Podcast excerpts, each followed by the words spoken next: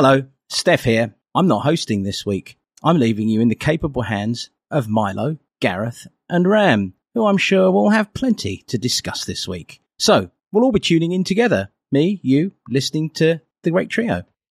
Hello and welcome to the Game is About Glory. As you just heard, Steph is unable to make it this week as he's hanging with the hipsters in Portland. I'm Milo and helping me ensure that we still have a podcast for Steph to return to are Ram and Gareth. Hi chaps. Hello Milo. Hello Milo.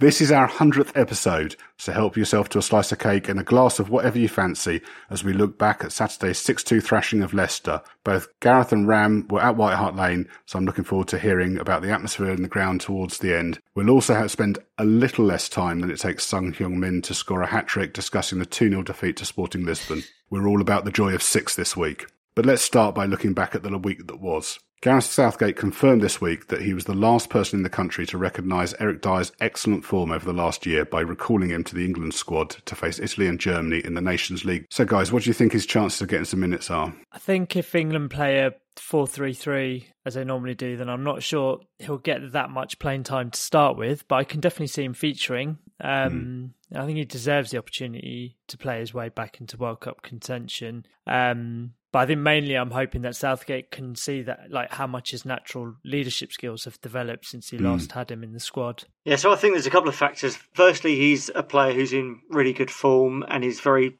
trusted by a very good coach and he's playing for a team towards the top of the league and playing in the Champions League as well and he's now scoring goals, which means he's got to be an asset as well. And the other thing to consider is just in relative terms, there's not much there that he's competing against at the moment. We know that the troubles mm. Harry Maguire's faced this mm. year. John Stones is playing irregularly for for Manchester City. Uh, Conor Coady wasn't kept on at Wolves and is now playing for a um, Everton side near the bottom of the table. Tyrone Mings' form seems to have dropped off a cliff as well. So I think when you look at it like that, whether England play in a back four or in a in a in a back three, Eric Dier has got to be the best performing English defender playing regularly at the highest level in in both the Premier League and in the Champions League as well. Yeah, and then some of the other options are inexperienced, aren't they? So mm. yeah, and so do you think this puts him in good stead for um, a place at the World Cup squad? Yeah, he's going to play against really tough opponents. So if he plays in the next two games for England in the next break, that's Italy and Germany. And you think if he if he plays well in both of those, then his name's got to be on Southgate's squad. This is the final squad that he's picking before mm. the World Cup, as you as you mentioned. So this is now the chance you've almost got to play yourself out of the squad. I think rather than playing yourself into it at this point. Yeah, I agree, Gareth. I think that I think you know he's he's been fantastic for us. He's he's almost the first name on the team sheet and has been uh, for the last few seasons. But I feel he's much more convincing in a back three, in, yeah. in my opinion, uh, than he is in a two. I think he needs uh, that he needs a certain type of player next to him, a certain type of personality next to him in, in a back in a two man uh, central defensive partnership. But um, so I think that could potentially go against him in terms of being a, a starter. But I think, I mean, I actually put in my notes that uh, perhaps he's further down the pecking order than some of the other options. But when Gareth, you've just mentioned all the names now, I'm like, actually, he's not. when you look at the what, what uh, the other players we have. Yeah, I, I agree with you about him in a in a two rather than a three. I think you know we saw under Mourinho that he was struggling on the turn. So you know, if he's pushing up and someone t- you know gets past him, he struggles with that. Mm-hmm. Um, and the, I think the Conte system, where he's the deepest of the three central defenders, really suits him. He's got the play in front of him, and um, you know that's where his kind of range of passing and read of the game reading of the game really really come in. Um, I suppose in a World Cup squad, he's a really useful option to have because England probably aren't you know aren't blessed with with central defenders of his experience who can, who can play in the middle of a mm-hmm. three. So that might be yeah. something. Yeah, maybe we'll see. Con- uh, maybe we'll see um, Southgate experiment with that in these two games. You know, as you said, it's um, they're tough tests, so maybe maybe that's something we'll look at. Mm. I do feel a little sorry for um, for Sessegnon. I think if, if you know if England are going to switch to a three man defence, then as a wing back, he would be a really good option. And yeah, England again aren't blessed with um, with natural wing backs in his position. But yeah, I think maybe the World Cup's just come a little bit too early for him. Yeah, I think I think if he carries on the tra- trajectory that he has been, I think he he'll be involved in the future for sure. Yeah, I think probably wrong wrong time for him. At least it's come around a little bit too quick for him at the moment. If he's playing a back three, you think that Ben Chilwell has just come back into full fitness. Yeah. That will be his spot. Luke Shaw obviously hasn't had a great start to the to the season. Um, and then even Saka is an option at left wing back, who probably all ahead of Sessegnon at the moment. Or, or Trippier. I'm yeah, or yeah. yeah. Well, obviously we're we're blessed with right backs. So Trippier, Alexander, Arnold, Reece James, probably one of them would play left side. um, let's, let's move on to uh, manager and save of the month. So Antonio Conte and Hugo Lloris lost out to uh, Mikel Arteta and Nick Pope for the Manager and Save of the Month awards for August. Erling Haaland got Player of the Month and Allan Saint-Maximin got Goal of the Month. Probably fair, isn't it? I think so. I think you'd struggle to find a better goal and save elsewhere. Um, I think Haaland has had the, a ridiculous start, um, and I think he's proven the hype quite real so far. Arteta deserves it for the start Arsenal have had. I just hope it just makes it all the more sweeter when they do, which they will, uh, crumble yeah, no, objectively for the month of August, they won five games out of five, and they're the only team to do that. So it's difficult, perhaps, to look beyond that for this sort of award. Yeah, I'm kind of hoping that what I said last uh, week, uh, last week about the curse of the manager of the month turns out to be bollocks, and um, and therefore those nosedives. But um, they've barely played in September, so we'll have to wait till October to see that happen, I suppose. Yeah. Well, let's see. What, what, it's October first, isn't it? The NLD. That would be a good time for that bad form yeah. to re-hit. yeah. So, well, you think um, manager of the month for September, as you said, there's no more games in September now, and because there weren't any last week, they're going to be basing this just on two league games, of which we've won both of ours against Fulham and Leicester. So Conte will definitely be in the running for that one. Mm. Damn it. so maybe a double manager of the month award ahead of the North London derby with uh, Arteta receiving the August award and Conte receiving the September yeah. award. so drab nil nil upcoming. Yeah, which would be a point more than we got I'd, last yeah, year. So I'll take ta- that. Yeah, I'd take that. Yeah, yeah, yeah that's a step up from last season, isn't it? uh, let's move on to yesterday's game against Leicester City, which was fantastic, or at least the second half was fantastic. But let's start off with the team selection. How surprised were you by the team Conte put out? I was very surprised by it. I was expecting him to be typically conservative and despite all the all the all the mood music from forums and podcasts of which I'm sure he listens and reads absolutely none of them.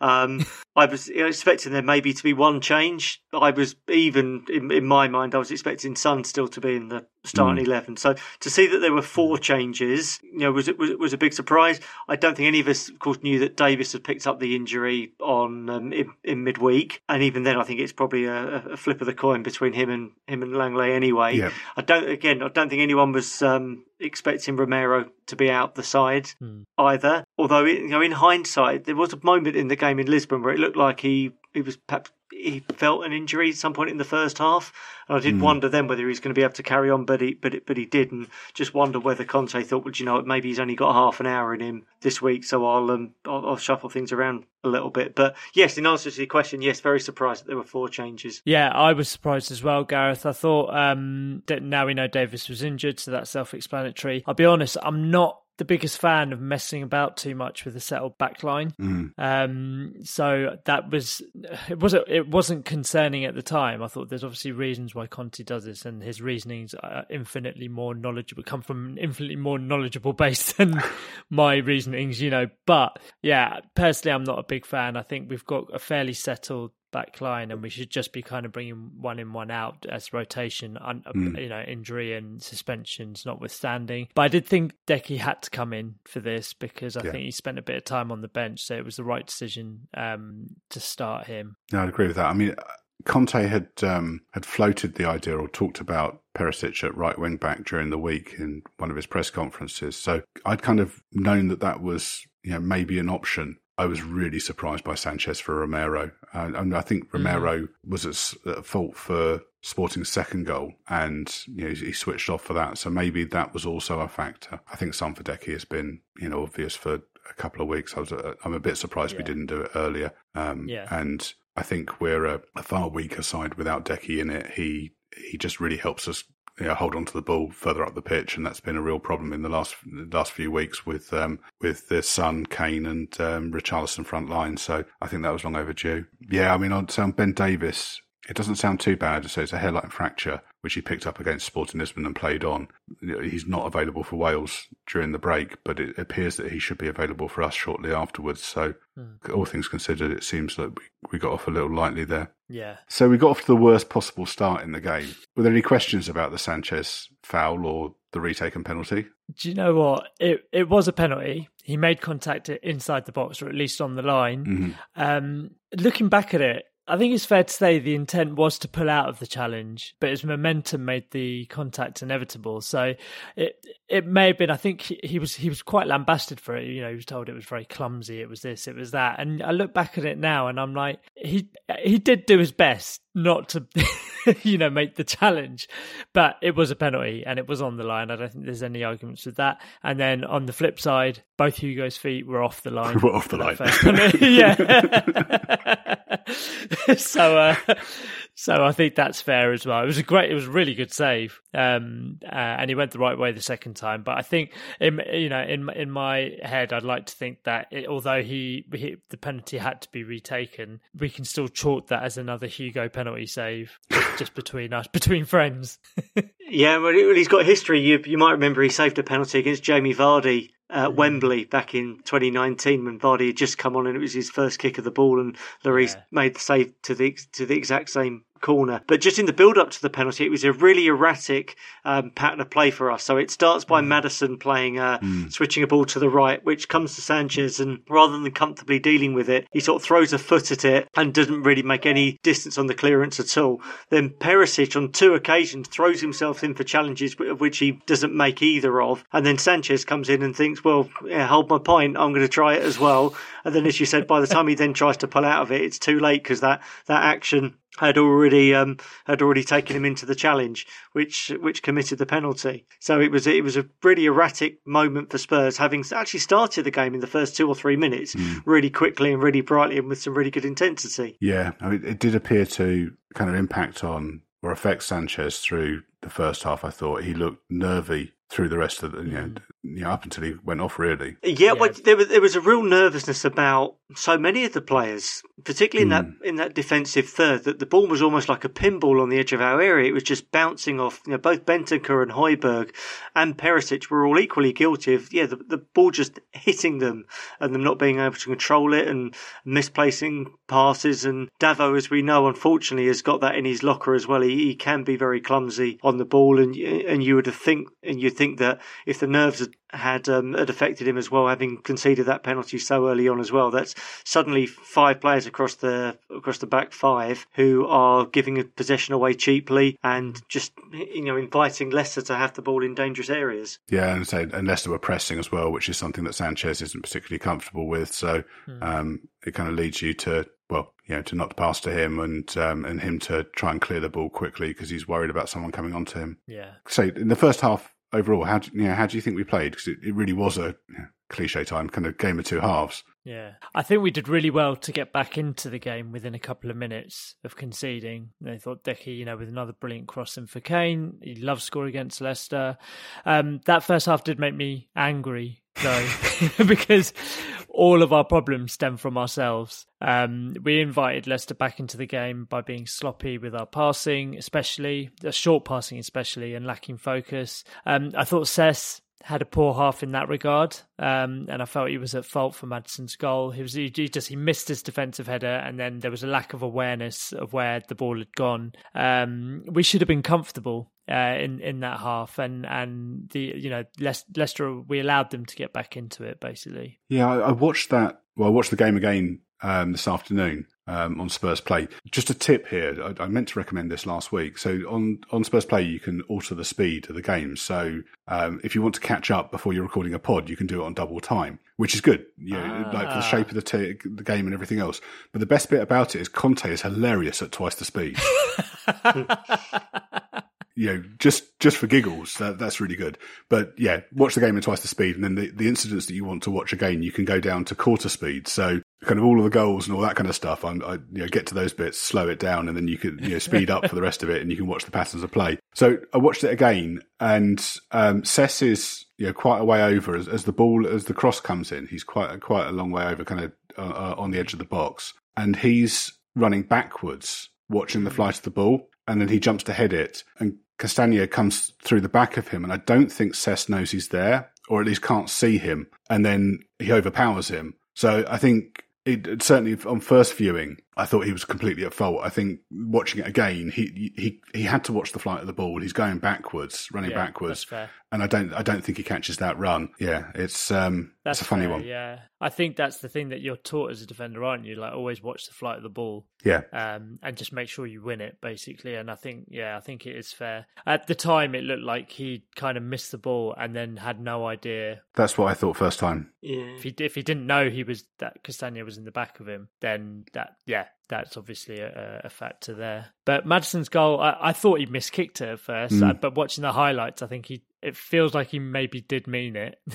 Oh, he did. He definitely meant it. Yeah, Yeah, I, yeah, I, had the. I had the perfect view. I was sitting right behind the, the line of the strike, and he caught Yeah. that. That was the one spot in the that he could have kicked that in. That it was going to loop Yeah. over Lloris's arm, and that he was going to get there before Dier Yeah. got to the ball. So the, the actual finish itself, I think you just have to put it down as an absolutely magnificent goal. It and was, I think. I know we, we've got a footnote in here to talk about Leicester, but Maddison for me just is an outstanding player. He was a real Mm. privilege to watch yesterday. A you know a really busy player, so technically tidy on the ball as well. I, I think he's can play in a number of different positions Mm. as well.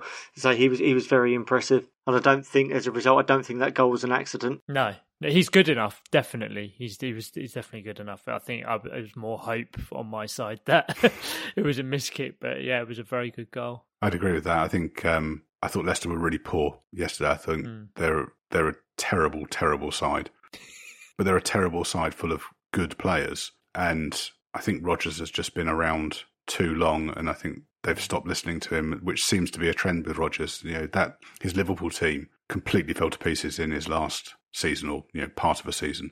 I, I think you know, maybe maybe people just get bored of hearing from him after a while. I don't I don't know. You know, diminishing returns. I'm not sure, but I thought uh, I thought Maddison was excellent. Uh, I thought Castagna was good. I think they they they've got some good players there, but um, I think they probably need someone else leading them. And on Maddison, you know, I I, I was quite up for him when we were linked in the summer, and I think. Yeah, on the basis of yesterday, and you know what I've seen before, but you know on the basis of yesterday, I think it'd be a useful you know squad addition for us. I I totally agree, and I think uh, in the past when we've talked about him, we you know we've talked about there's there's been question marks on his attitude and things like that. But yesterday it showed he he really cared, and even when even when they capitulated, he he still really cared and he was still fighting. And at the end of the game, uh, being there, I saw uh, him at the, when the final whistle went. He sort of fell to his knees and then fell to the floor because I think he was just so like dejected, uh, you know. And rather than just slinking off, he was he was upset, and then he went he went over to the Leicester fans, and so you know. So I think I I, I agree, my life. I, I'd actually really like to have him. I think he'd be a great squad member, uh, and I think he, you know he scores goals, he, he, he creates. Um, but just on a side note, I, I do want to say since they've won the league. They've really thrown that in our faces because you know they they especially where after Harry put out that tweet you know with the mm. lines and stuff like that. But they've re- they've always and their fans have always sung to us about it. But we've given them a few moments now since that time, and I, and I feel like it's obviously not the same as winning the league and shutting them up. But I feel like we put them back in their place a at least a little bit. So, do you think this is yes yesterday or this weekend was better than sneaking the win at their place last season? Six two is No. quite big, isn't it? But that It is Yeah. big, but that was at the death. that was that was a victory from the jaws of defeat. No, that that would take some beating, wouldn't it? Or from, Yeah. from from their perspective, it was defeat from the jaws of yeah, Mm. Yeah. other, other way around. But we've beaten them. We've put six past them twice since then. We won six one Yeah. towards the end of the season in 2017 when Harry scored four, and so That's s- right. six again yesterday. And there, there was the three two, and um, there was the four two on the on the final day of the previous season, which Yeah. didn't do a great deal for us, but it denied them Champions League spot. And Yeah. remember, they were 2 1 up when going up into the last six or seven minutes of that game Yeah. as well. But it's a really, really entertaining game. I think there's been 56 goals between the two teams in the last Yeah. 12 games or something ridiculous like that. It's I remember the five four at Wembley as well. Yeah. I think yeah, that was a really good game. final day of the season. Yeah, yeah. Yeah. So, what was the atmosphere in the ground like at the end of the first half? It was um, well. I mean, from from my pers- from, from my perspective, I felt that the frustration was really creeping in. It was a, a feeling of although it, it was it was a very different. The, the game panned out very differently to other games which have caused frustration. Um, I think there was a sense of we're, we're really under the cosh here. We're we're really, we're really nervous about what's going to happen in the second half, and I think that was justified. I, I think at half time. You, you thought this could go one way or the other here. I could see Leicester this Wayne could win this game four three. It could go either way today. So you could understand that that frustration. I don't know, but you me Ram, you sit behind the goal, don't you? So I'm, I've, I've I've changed seats now to sit with my mates. So we're in the south stand, but we're about three quarters of the way up behind, just just to the right of the goal. Um, there was there was a smattering of booze. I did hear that, but it was it was it was more it was even the booze were a bit half-hearted. You know, mm. I think it was just there was a few very. Fr- I think there were people like me. They were angry. They just they just decided to express it more than I did. You know, I was just frustrated. But you know, I think I think we were frustrated, and as fans, I think it was just that there was that kind of element of we've seen this before and we don't like it. You know, please, please, please stop. please, please, please, just give us that comfort level back. It's a funny one, isn't it? Because uh, you know Leicester got their two goals, you know, from two mistakes, really, didn't they? And although Yeah, although they, ha- you know, we did our best to keep them in it, and although they were up on possession, and that- so one of my frustrations on kind of TV commentary is that I think commentators are kind of obsessed by possession because it's an easy stat to understand, mm. and they kind of judge who's on top in a game based on possession. When I think in a you know when a Conte side is playing, it's irrelevant because you know he's not looking to dominate possession. But I do wonder also within you know, within the ground, if you're watching a game and obviously you've you gifted a team two two goals, but then also you're gifting them possession and you're sitting back and then trying to hit them on the break, whether that also um, kind of creates that that negativity and yeah, I think it doesn't probably um, coupled to that as well is the fact that you everyone sensed that if you had a go at this Leicester team, you only needed to probably you didn't need to get that many shots on goal before you were going to beat the goalkeeper, and if there was a weakness in there, it was it was it was in their defence. So it felt Yeah. like it was a game where uh, if we get at them, we will outscore them without Yeah. without a doubt. But like you say, it was the combination of the fact that we were so haphazard with the ball in our defensive third with possession, added to the fact that we were quite happy to cede possession of the ball and sit in our in our final third, that it just created a, a you know a nervousness. Across the crowd, which again I so I, I can understand because at half time I couldn't tell you which way the game was going to go. I've got to be honest, I, I felt quite confident because I thought Leicester were playing a kind of suicidally high line, which uh, I think against a Conte team is is a, a real mistake. You know, particularly you know with the players we we had on, and then you know as we'll go on to talk about the players we brought on. I just think it's you know it, it- it's playing into our hands, and you know we do struggle against teams that press. But if you're not a great pressing side, then that's pretty much our ideal opponent. And I don't think Yeah. Leicester were particularly good at pressing. And then on top of that, they've got a really, really, really dodgy keeper. I think um, uh, Dan, Danny Ward was appalling yeah. yesterday, and um, that that combination of you know high line, not brilliant press, and shit keeper is just a gift to us. I think that's that's it. That's it. You know, and that's why we should have been so comfortable Mm. uh, in that first half, and because we weren't, it was frustrating. But I think realistically, I coming out of the second half, I was like, if we if we just if we just carry on, if we get rid of that kind of sloppiness and just keep our focus and play to our strengths, then yeah, we would have. I didn't think we'd win it as comfortably as we did. I thought it would still be a tight game, but um, obviously I proved very wrong.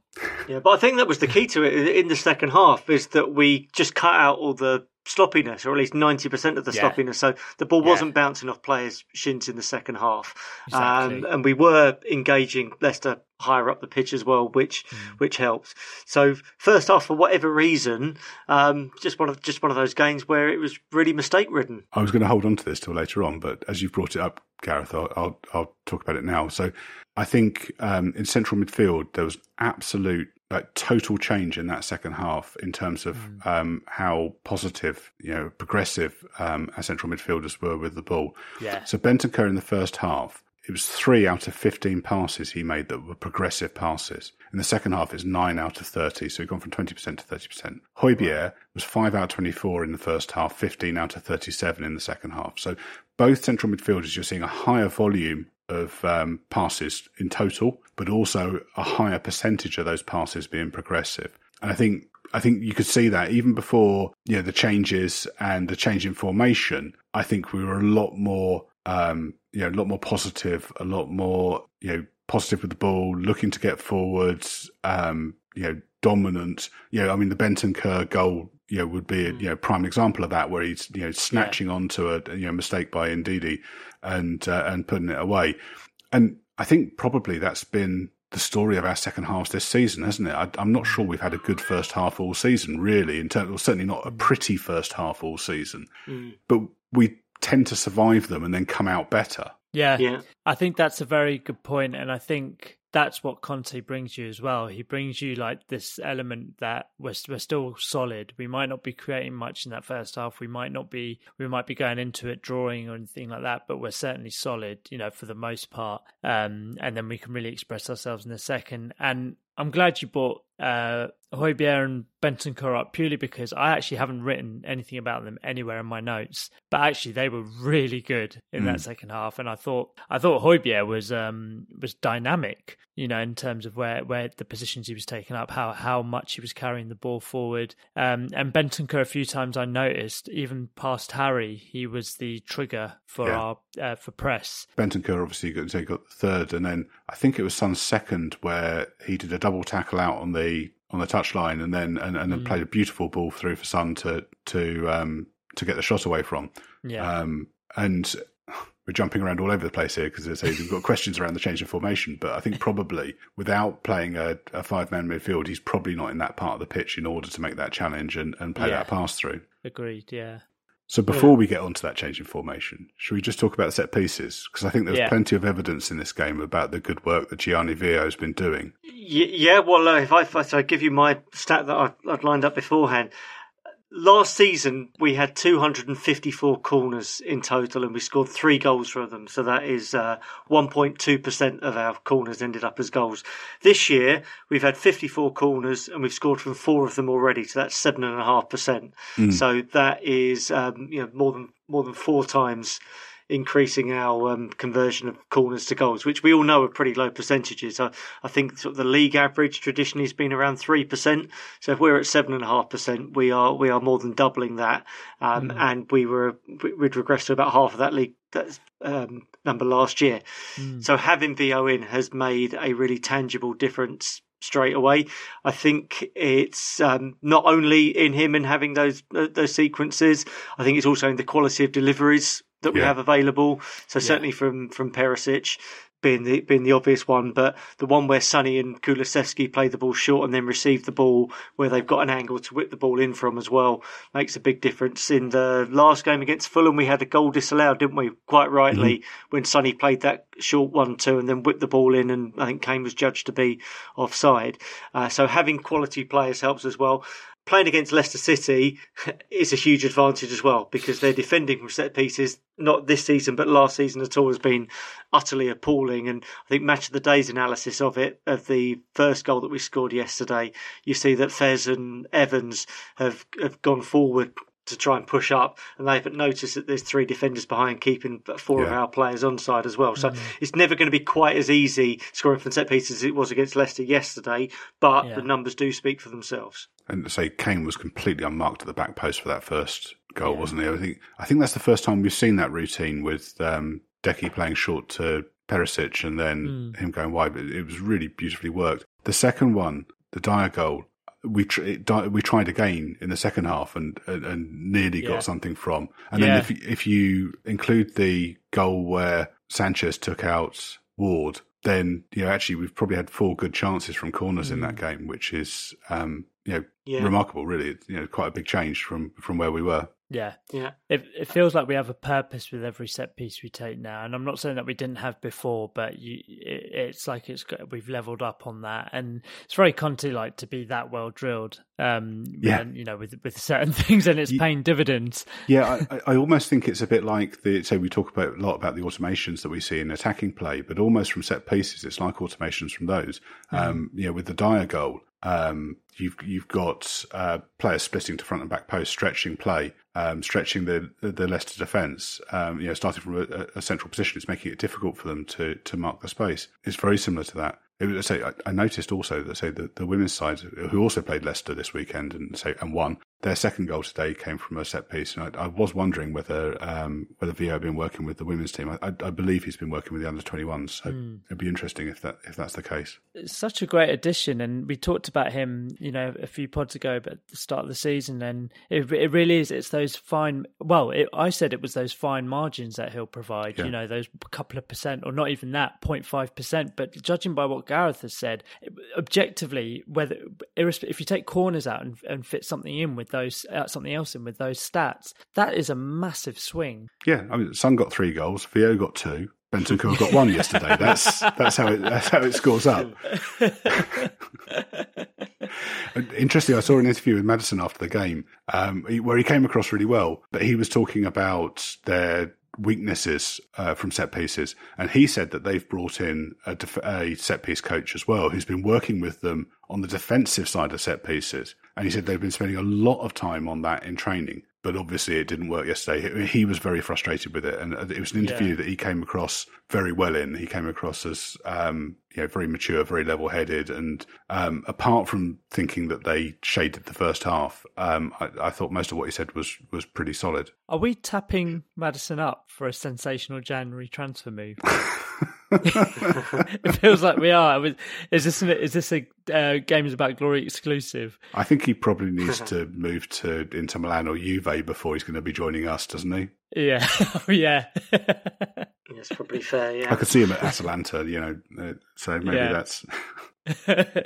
There were a couple of interesting tactical changes from Conte in this game, and he was a bit more kind of proactive than uh, we've seen him be probably pretty much since he joined us. So, what do we make of, as I say, our wing back switching sides, which we saw in the first half and um, for the first five ten minutes in the second half until Royal came on, and then also the switch to three five two after we went three two up. Yeah, so I, I think both wing backs were defensive liabilities. Yes, they've touched on this already. So Perisic was consistently being absolutely skinned by James Justin on the left side. He was just going past him like he wasn't there. And then Sessegnon, as you mentioned, um, badly misjudged the uh, flight of the ball for, for what turns out to be Leicester's goal. He also did exactly the same in the second half. So there was Yeah. a ball that was played down that left channel, which he completely misjudged. Castagna heads the ball back to Maddison, who crosses for Daka, and that's the one that L- Lloris saves. Great So that's that's possibly something to Yeah. um, you know to, to be con, be to be concerned with.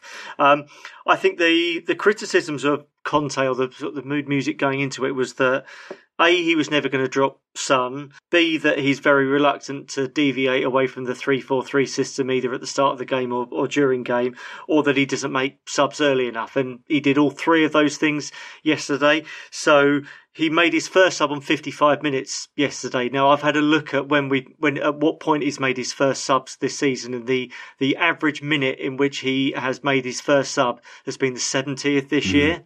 And that Yeah. you know, take into account there have been games where we've been quite comfortable, i.e., you know, Southampton we were we were four one up against Fulham, we were we we were dominating. But there's also games like Chelsea away when we were really up against it. Uh, both the Champions League games we were we, we were struggling in. Uh, so the fact that he's made a substitute so much earlier yesterday and it wasn't because of an injury, I think is perhaps evidence of the fact that he's he's aware that he's making changes too late. Did you say that Sonny, is it Sonny and Romero who are warming up, or Royal who were warming up at half time? Yeah, so, so this, this this was interesting. So I don't know whether you spotted this, Ram, at the game, but at half time, you very, very rarely see players out warming up at all. And when you do, it seems really obvious that they're about to about to come on because they'll be warming up at a particular intensity. So not only were subs warming up down the touchline at much greater urgency and great much greater intensity throughout the game, but at half time, um, both Sonny and Romero came out, and then they were soon joined by Bissouma, and there yes. was a coach out there. And from yeah. the moment that the second half kicked off, Bissouma was called over, and um, I think it's Cristian Stellini had mm. the um, had the folder where he was going through the pages, and so Bissouma's arrival was absolutely imminent. Then Bentancur scored, and then he sat down mm. again. It was actually Emerson Royal who came mm, on. Yeah. So clearly something had been said, or clearly something was in Conte's mind that he wanted to make changes sooner, yeah. and he wanted subs ready to come on because all four of those were absolutely primed to come on before the second half had yeah. kicked off the, I, the, what can I add to that? I mean, firstly, hooray for tactical changes mid game, you know, but um, it is something we've been clamouring for as fans, and it, and it, re- you know, it really did pay off today. We took control of the midfield. It's something we've struggled against, um, you know, the so-called lesser team sometimes. I would like to see it deployed more often, but I'm not sure we'll ever start a game in that formation unless it's absolutely necessary due to injuries or suspensions. The wing back switch, again, not a fan of really doing that with the defence, but I do understand why Conte did it. Um, so yeah, I mean, you know, I think I think you've you've hit a lot of nails on the head there, and and I saw yeah, I saw uh, the guy um, the guys come out in at half time, and it was it, it really paid off. It really paid off, and it was really positive. It was positive mm. moves that Conte made to win the game. Um, and I think it, what's re- also really positive is to see our depth now yeah. players that we we can bring on um, to to change a game or to or to you know we've we've got we've got players on that bench that can do a job in any scenario, whether it's changing the game, staying comfortable, um, being solid, you know, or anything like that. Someone that can can pick a lock. We've got, mm. we've got those players on the bench now. Mm. I've just got a question about the subs. And Milo, you're you're definitely the authority on this, so you'll know this. So this year, of course, you're allowed to make five subs, but mm-hmm. you're allowed only allowed to make those five subs in three, in three different moves. That's so right, yeah. by only bringing on Bissouma in that third sort of sub break, mm-hmm. that meant that although nominally you can use a fifth sub, we didn't then have the opportunity to bring on a fifth right, sub because yeah. that would have been a full substitution period. Yeah. So he was obviously pretty oh. confident at that point that when Bissouma came injury. on that that was the yeah that was the last change. Yeah, no, I think that's right. Yeah, absolutely. Yeah, definitely right. Um, I think with Bissouma it's really interesting. So after the Sporting game, uh, Conte said the only say new player who is struggling a bit with the tactical aspect is Bissouma, but also he is improving a lot with every aspect. So I'm sure that when we start again and play 12 games, so this is after the international break. For sure, he's another player I can count on. I took that to mean that Bissouma was struggling with. So, Gareth, I can hear your cat there. It's yeah. always a welcome addition to the podcast. Steph's not here this week, but, um, but, but the cat is. Um, I took that to mean that Bissouma was struggling with the automations. your cat's obviously got a lot to say about Bissouma. Yeah. She had a lot to say about a soft toy being thrown around her ear. Yeah, there's, that's the sort of moment where I wish that we filmed our podcast. so I'll be given the Kurt Zouma treatment, won't I? oh, jeez. Yeah. I'm a bit worried. So, so uh, Ram, you've got strong thoughts on animal liberation, haven't you? So I do. I, I yeah, don't, I don't, yeah. I don't want. I don't Does that extend to cats fighting. disturbing podcast though? um, if you're going to fall out of this, can you leave it till Steph's back, please? Yeah. um, I. T- I took that to mean that um, Bissouma was struggling a bit to adapt to the automa- automations and uh, you know playing those uh, you know, attacking moves, absolutely kind of bang on, you know, inch perfect to the second. And I thought against West Ham, um, we could see that he was a little bit off the pace with that. Um, so I thought I thought it was really interesting that he brought him on when he did, um, and particularly playing in the middle of those three as the deepest of the three. Um, actually, that's where all play has to go through him. So you know, I thought it was a really interesting uh, switch considering what he'd said midweek. Yeah, definitely, and and you know, I think Conte I think there's a method to him saying stuff like that in his presses. You know, mm. we've we've talked before. He's always there's always a message um, that he, he's trying to put across in the, you know when he when he does his uh, media duties. Um, but I thought it was a really good show of confidence for Bissouma to say, yeah, he is struggling at the moment with with what we're doing, but he will get it. And then literally in the next game to be like, right, you're going to be in that pivotal role. I'm going to bring you on in that pivotal role um, yeah. to do that job, and you know, and that's only going to uh, help Bissouma sort of uh, integrate himself into the side. My reading of it at the time was that Conte had made the switch to see out the game, mm. but I think um, I think Sonny had other ideas. um, and you know, what a way to re refind your form. You know, a 13 minute, 20, 21 second hat trick. Do you think the decision to bench him was justified? Do you think it's paid off? And shower him with praise? I think that he had a point to prove um, and was chomping at the bit to get at, that Leicester defence when he was brought on. Um, so I think that ultimately the decision was right to bench him um, because of what he did when he came off the bench. Um, his energy was superb, and Leicester were all at sea trying to contain him. And, you know, I think when you're showering praise, then obviously the spotlight should only be on one of those subs in particular. And, you know, his introduction into the game turned it completely on its head. And I don't think that it's um, hyperbolic to state that Emerson Royal should never be left out of a starting eleven again. Have you got his name on the back of your shirt this season? I haven't, but I feel like I should.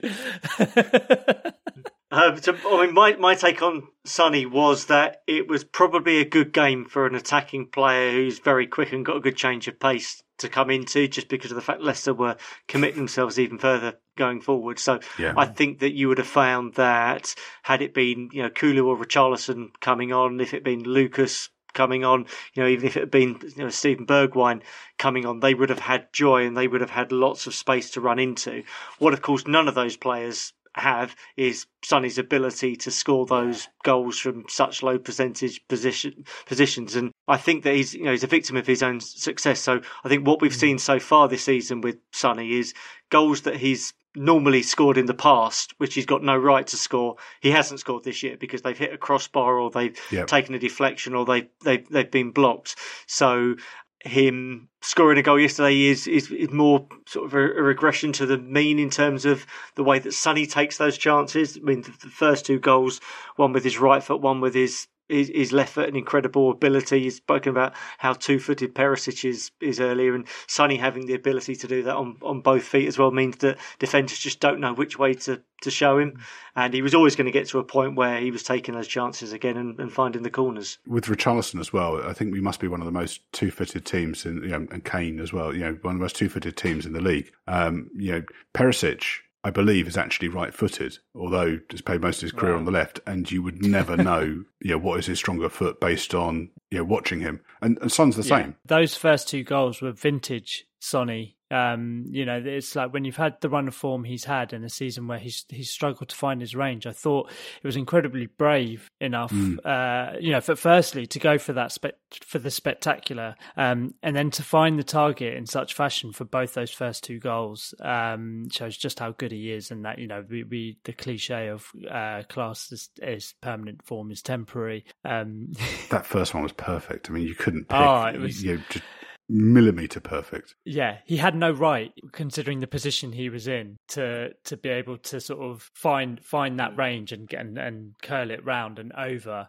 um, the keeper. Yeah, he said there was a really nice interview on. I don't know whether you've seen it on Spurs Play, where they do the review of the game with with Ben Haynes and Rob Daly, and they interviewed Sonny afterwards, and he said, "As soon as I hit it, I thought I'd hit it too high. I thought it was going to smack off the crossbar, but it, then it just had the dip on it that, mm. that took it under the bar." Yeah, I, I think maybe um, him playing in the front two is also probably what he needed to re- mm. to regain his form because he doesn't have the defensive work to do quite the same um, a little bit more space to play, and obviously with you know Leicester pushing so many men forward, even more so at that point. Um, I mean, I thought we looked pretty comfortable. I mean, Leicester had a couple of chances, but I thought we looked pretty comfortable after the third goal went in anyway. And then you know, by the fourth, by the time the fourth went in, it was all over. You know, just just a great opportunity for him. Yes, and then he's jumped Alan Gilzean in our list of all-time goal scorers as yeah. well. Which uh, oh, you think wow. about that concept. I mean, Alan Gilzean's a long time before before any of our time, I think. But when you, when you think of Gilzean, you just think he's one of those legendary Spurs goal scorers. He's just one of those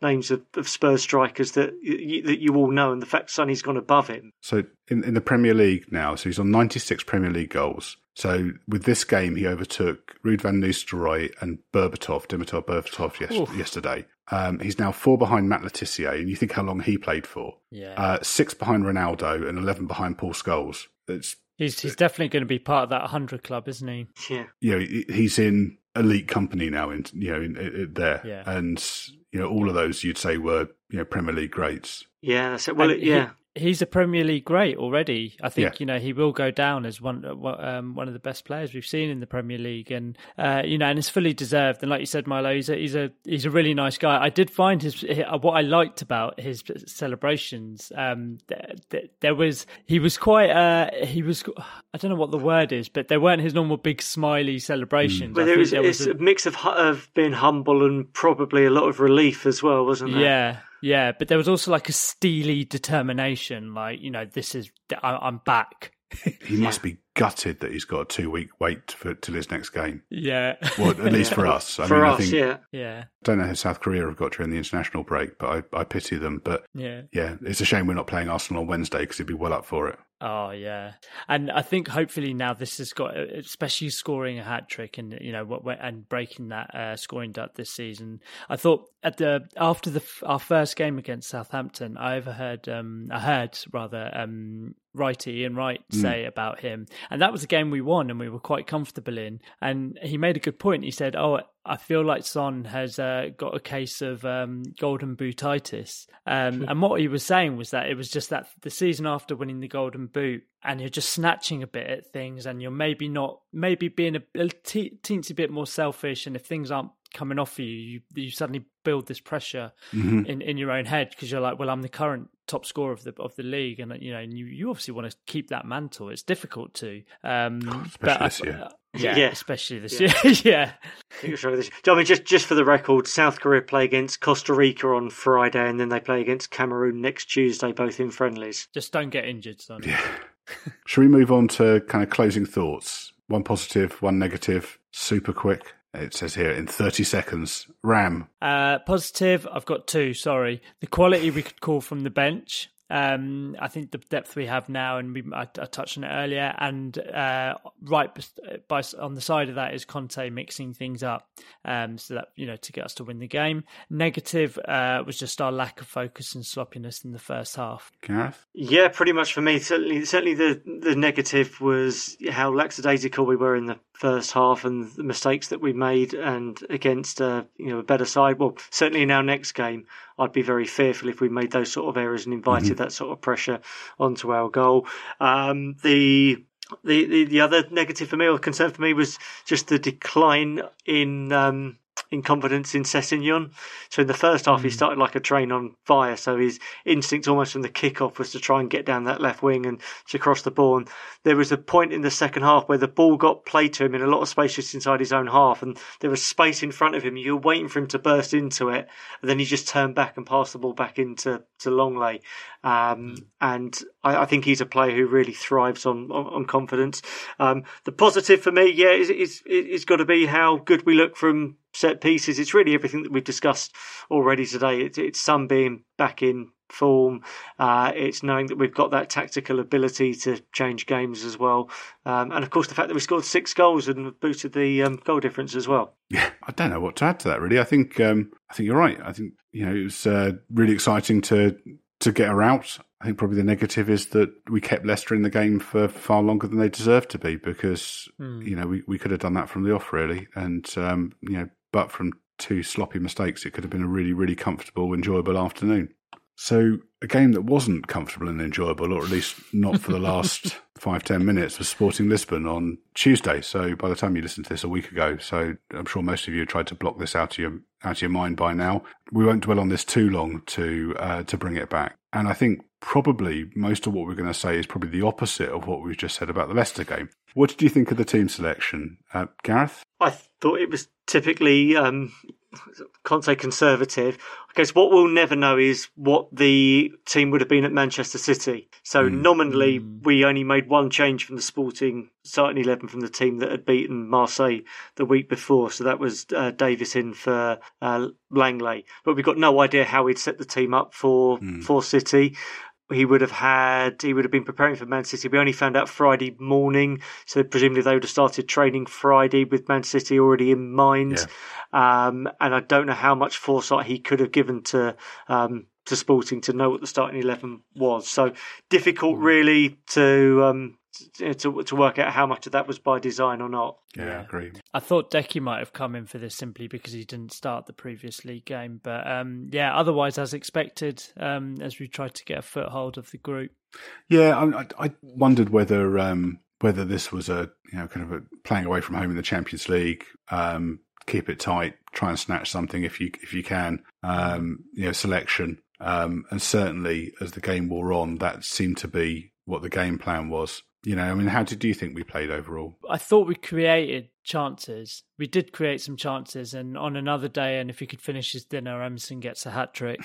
Um, but I thought overall we were poor in the final third. Um, I thought Kane was off. Richarlison was busy without being spectacular, and Son offered little. Um, you know, and I think that's the thing. I think once, once, I think we talked about this extensively in the group chat um, about you know if if those if there's fine margins, if a couple of players aren't aren't are, are a bit off, it, it does affect the whole of the team because of of, of how well drilled we you know we're, we're meant to be. So it was a shame um, because I thought we deserved the draw. We definitely didn't deserve to win, but we deserved the draw, and you know, um, uh, and that that that on another day maybe we, we, would have got the draw. Yeah, I mean those Emerson chances fall into anyone else, then we comfortably win the game, don't we? Yeah, yeah. What did you think, Aaron? I, th- I think there was a couple, few patterns here. So, firstly, I think you, you take that incredible 2018 19 Champions League campaign out the equation, and we've been pretty awful in away European games, regardless of the opposition, for a number of years. Uh, there's a real noticeable, real palpable difference in the way that we approach home games to away games, and it's almost as if away games we walk out into the pitch and think, well, if we can come away with a nil-nil draw here, we'll be happy with that, and we almost lower ourselves to the mm. um, to the level of the of, of, the opposition generally. In saying that, you know, I, I think think you've mentioned beforehand that you're actually quite impressed with Sporting, and that is on paper that's the yeah. that's the hardest game that we'll play in the group. Um, but I did think it was a lackluster performance. I thought the other pattern that it it fitted in with was generally this season. A lot of our games have been a bit of an arm wrestle. They've been a bit of a flip mm. of a coin game, and I think by law of averages, we were probably due to be on the wrong end of those, having not deserved it necessarily. I did think as as the game progressed, so with minutes ticking down, my my thought was, and I was trying to be as um, as objective as I can. The draw's probably the right result here. I don't think yep. either team have really done enough to to win yeah. it, and neither have particularly done much to lose it. And equally, I don't think any club across Europe would be watching that thinking, "I really hope we don't play them later in the competition." Because I didn't. I thought it was a fairly um, average game of football, really, between two sides who who didn't look as if they're going to trouble the scorers when it gets to the uh, final knockout stages. The other pattern as well, which which we shouldn't forget, is Conte's record in the Champions League, which yeah. is well, it's average at best. The number of games that he's won with very good sides in Juventus, Chelsea, Inter, and and now Spurs. They don't tend to to win many games. Um, so I, th- I, think when you perhaps put all of those things into the into the mix, us getting beaten and turned turned over away from home wasn't that unpredictable. I would expect us to have done much better had that game been played at home. Mm. It's pretty clear that Conte struggles with two games a week and prioritises the, the league games. Um, I did think with the Man City game being off, then maybe that wouldn't be the case here because he would have enough time to prepare for the game. But you know, it didn't. That didn't appear to be the case. I mean, it felt to me that with um, 15 minutes to go, we were trying to see the game out and play for the draw, and probably would have been fine with that, apart from an absolutely beautiful um, corner and yeah. you know a header that would be you know very very difficult. You know, once he's made contact with that, it's very very difficult to um, to do anything about it. I mean, it was just mm. you know absolutely perfect. And then for the second one, I think everyone has switched off. We you know I think they they were just um, you know, kind of gutted to concede and um, and you know wanted to be anyone else but there and you know, ironically, the person who's, you know, the person who scored the second goal, I think was probably brought on by Sporting to see the game out and uh, hold on to the 1 0 lead and yeah. then, um, you know, decides to um, see it through. I mean, Conte only made one change in this game. And Gareth, you mentioned earlier on about kind of 70 minutes was his, you know, the average time for his sub. And um, he was bang on average like uh, like the rest of the side on, on Tuesday night. Um, were you surprised that he didn't make more changes? I don't think I was because the game was so delicately poised at that point.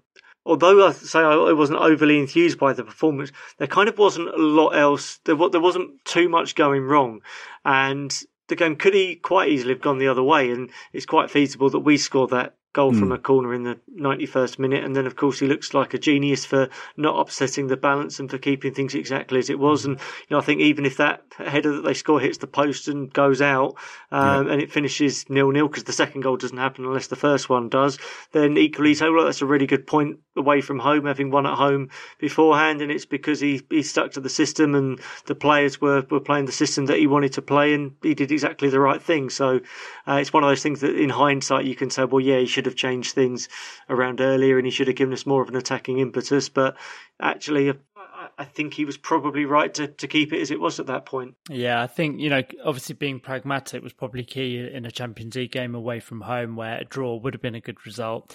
I was disappointed just because I, I think just I always want Spurs to win, so I would be like, right, throw the kitchen sink at this and let's try and get the win, which isn't is of, of course not the right way to go, but um, uh, but yeah, uh, it, it was a shame we we didn't decide to change things up, but I think if we if we knew if we were playing for just keeping it safe and playing for the draw, then it would have been an excellent draw away from home, and it just makes things a little bit ner- a little bit more yeah. nervy now in that group than it needed to be. I'm still I am still confident we'll come out of it. And and this game, even though we lost and the manner in which we lost, I didn't walk away from it like dejected or angry. I was just like, oh, that's just a bit annoying. Um, but hopefully we'll make it right in the in the yeah. next few games. I mean, it, it, probably means that we need four points off the next two games against Frankfurt, doesn't it? Yeah. Do that. Yeah. We're probably there. Yeah, I agree. Yeah, I I can't, can't um, Frankfurt won in Marseille, didn't they? They did, yeah. Yes. So I think that makes things very difficult for, for Marseille. I think you're right, yeah. You take four points off Frankfurt, you eliminate them as well, and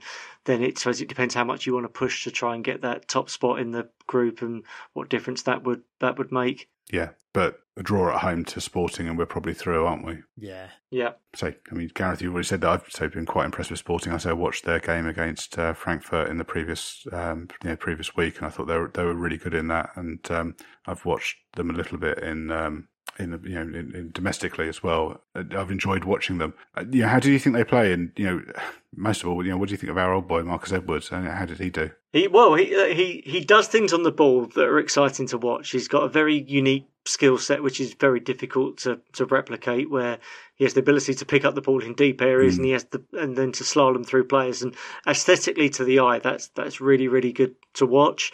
Um, he's clearly a player who's on a bit of a on, on a personal journey as well as he's on a on a football career mm. um, journey as well.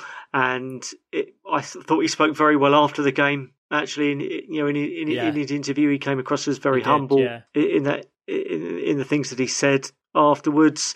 Um, yeah, look, he's he's he's good to watch, and we've seen clips of him over the last couple of years when he was playing for Vitoria as well. He mm. he scored um, similar goals from the one that he almost very, very nearly scored against us in the in the first half. So it's a look. He's he's good to watch. Sporting as a side, you said they're perennial Champions League qualifiers, so that they play in that competition every year. I think they're probably quite content in the fact that they're always going to be selling the best players. Mm-hmm. But they've got a good system there. I don't know how frequently the coach changes, but I know that the guy they've got in there at the moment is very highly rated, and yeah. good chance we'll see him probably at Wolves at some point.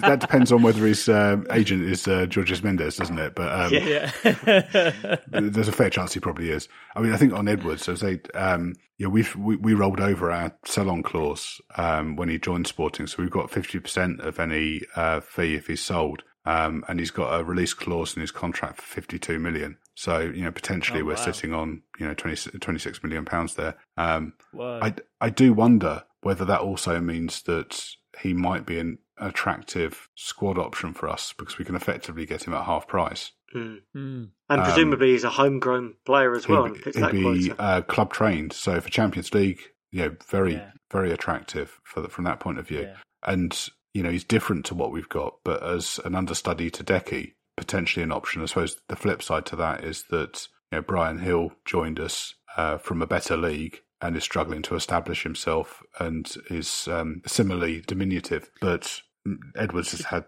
two very, very good Champions League outings so far this season, and I'm sure there's going to be English clubs interested in in him if he keeps this up. I think, yeah, I think you're right, and I think we should we should keep an eye on him because um, he could, you know, he could be part of that the future with with uh, Gil and, and uh, himself, like you know, in our forward line. Um, I thought he was, like you said, Gareth. I thought he was really humble and came across really well in his uh, in his post match interview. Ironically, I was telling my other half um, just before he started speaking why we sold him and said, oh, there was a lot of question marks about his attitude, you know, and things like yeah. that. And then he comes out and he speaks so well and and and so eloquently and um, you know, and kind of very very mature. And I thought he he kind of lived up to the hype that uh, Poch gave him. You know, so he almost looked Messi like, and, and he really did in that slalom yeah. run where he almost scored. Um, and and uh, we mentioned Wolves earlier, but yeah, I, I feel like Sporting are a little bit like Wolves, very very easy on the eye, very tidy, very technically proficient, lack a bit of you know um, cutting edge up front. But yeah, they've got some very decent players there and a, and a, and a good good team ethic. That's fair. I think Edwards, my understanding is he's just very shy as well. I think um, you know mm. obviously there were when he was at Norwich, I think his timekeeping was bad and he upset people there. And I think similarly, I think with us as well, he was um, you know a little socially awkward and um, I think uh, my understanding is that's the the same at Sporting. He's not um, just not a very outgoing guy, mm. and um, yeah, maybe it's just a bit difficult for him. But yeah, that's such a shame then that he's been tagged a little bit with attitude problems. You know, because I think we all chat, not us uh, specifically in the pod, but you know, when I've, when you go online and stuff like that, it, it seemed to be that yeah, oh, maybe his attitude wasn't right. I mean, you know, how old was he when he was on loan at Norwich? What, 18, 19? 18. I had yeah. I had timekeeping problems when I was 18.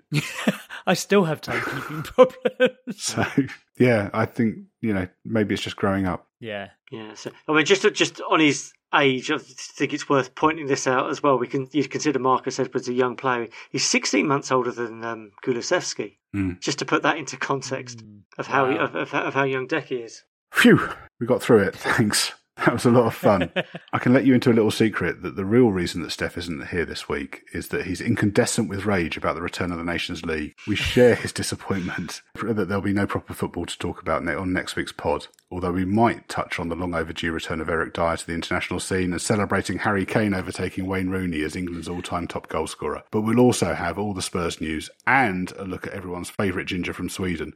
It'd be brilliant if you could spare a couple of minutes to leave us a review on iTunes and Spotify. It really helps us pick up new listeners and grow the pod. Thanks for joining me, guys. You made it really easy for me. I hope Steph enjoys it when he listens to it and isn't too upset with us when he when he talks to us just afterwards.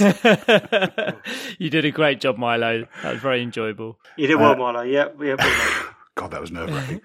As always, thanks for joining us, and we'll see you next week.